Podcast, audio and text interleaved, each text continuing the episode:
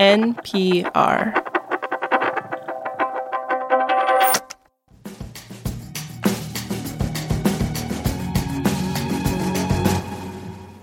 Good afternoon. Today, Fed Chair Jerome Powell announced the Fed raised interest rates by a quarter of a percentage point, bringing the target range to four and three quarters to five percent. This decision comes at a critical moment. We've got three massive problems in the economy right now failing banks, high inflation, and people worried about job losses.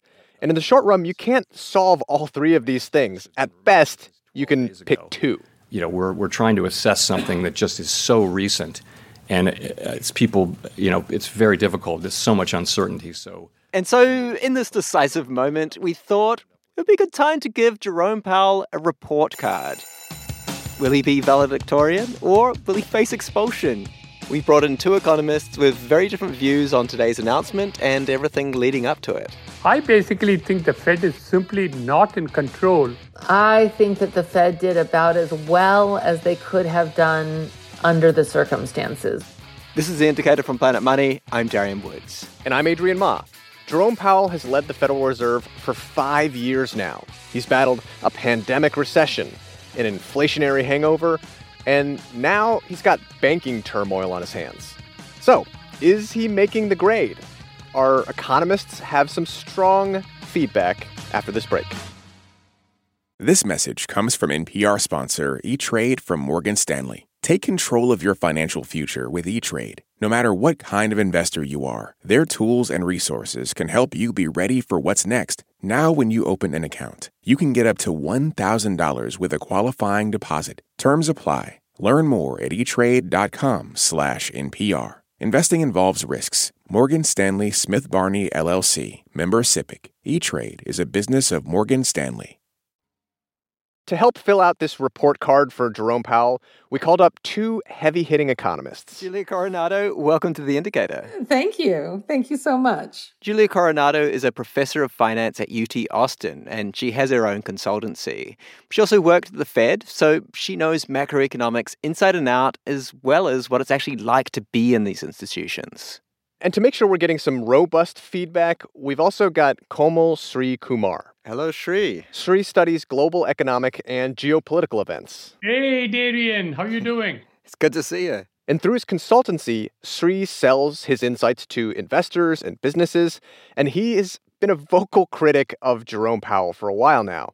He argues that Powell should have more closely followed the macroeconomics textbook and been tougher on inflation we asked our economist graders to go through the three main goals of the Fed. And first up with Julia Coronado was keeping inflation under control. Yeah, so that that's where you'd probably get a C. Maybe you've moved up to a C plus lately. I mean, um, I would say that the Fed was certainly behind the curve in understanding the extent and persistence of inflation pressures on the other hand, they moved very quickly last year to get themselves into a more appropriate position.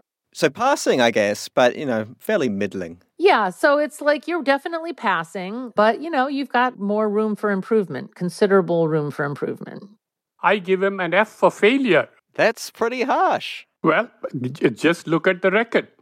Throughout 2021, the chairman, in his infinite wisdom, thought it was going to be transitory. So, inflation wise, he gets an F for price stability.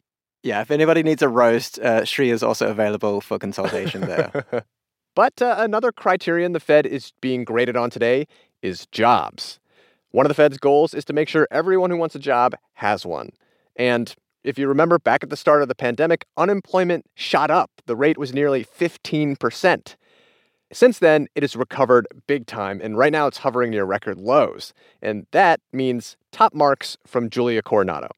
I would give him an A. I would think that this is a, a great labor market. You know, the the mantra of go big, go early was practiced during the pandemic, and it often gets overlooked. If you come out of school into a recession or you experience an extended spell of unemployment during a recession, that scars your earnings throughout your lifetime. So I think the labor market recovery has been impressive and very, very welcome.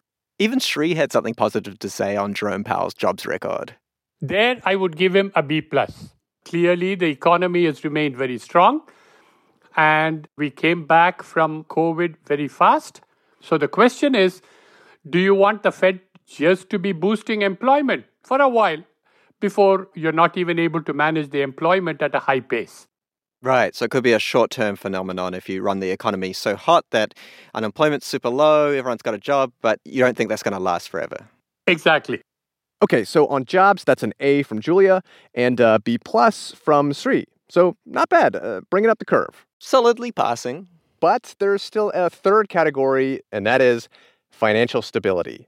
One of the Fed's key roles is to make sure that the banking system is working, which doesn't mean that there are never any bank failures, but that there are no big systemic events that end up freezing up borrowing and lending in the economy. Well, I think you'd have to give them, you know, a B. not stellar. Passing, room for improvement. It's not it's not outstanding, but you know, this is an incredibly challenging course. it's uh, something they're very much in the middle of right now. There was a sort of theoretical debate about how fast to raise interest rates and, you know, what breaks if you go real fast. And we've seen some of the things that can break recently. Yeah, one of those things that broke recently Silicon Valley Bank. The failure of the 16th largest bank in the country. A big problem that SVB had was rising interest rates which reduced the value of its investments in stuff like government bonds, treasuries. And now the Fed is in the middle of mopping up that mess. Yeah, I mean, it feels a little bit unfair, almost like grading before the assignment is handed in. Right, exactly. We'll see what comes out about bank oversight. You know, there's some questions about how we got to such a fragile state. We don't know that. We don't know that. We need to see a timeline. We need more detail around what was done before we can diagnose whether there's a problem or not. Okay, so that that's maybe like a B from Julia, a little bit wait and see.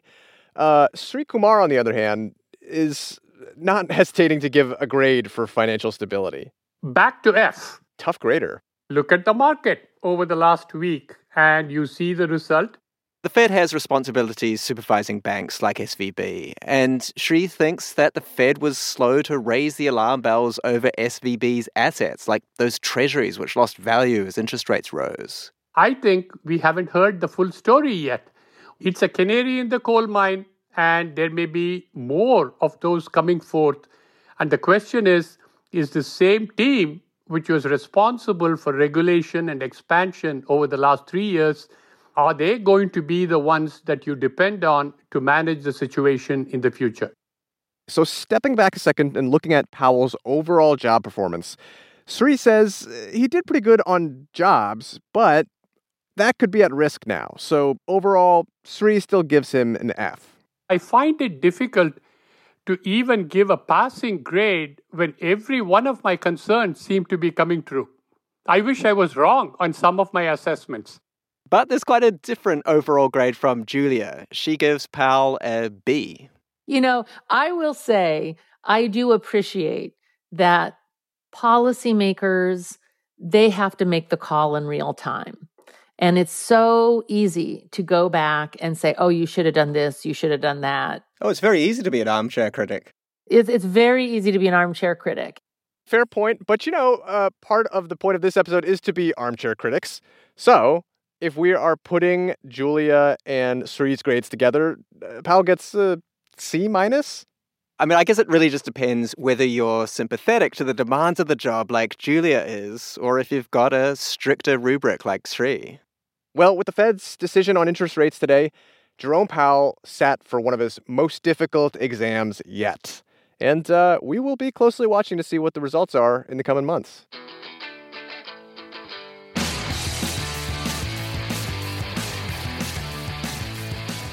This show is produced by Brittany Cronin with engineering from Catherine Silva. Sierra Juarez checked the facts. Viet is our senior producer. Kate Cannon edits the show, and the Indicator is a production of NPR.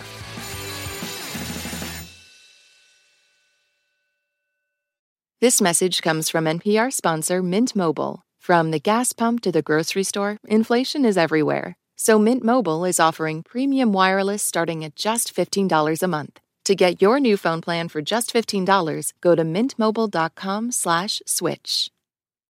This message comes from NPR sponsor Capella University. With Capella's FlexPath learning format, you can earn your degree online at your own pace and get support from people who care about your success. Imagine your future differently at capella.edu. I'm Rachel Martin. You probably know how interview podcasts with famous people usually go. There's a host, a guest, and a light Q&A. But on Wildcard, we have ripped up the typical script. It's a new podcast from NPR where I invite actors, artists, and comedians to play a game using a special deck of cards to talk about some of life's biggest questions. Listen to Wildcard wherever you get your podcasts, only from NPR.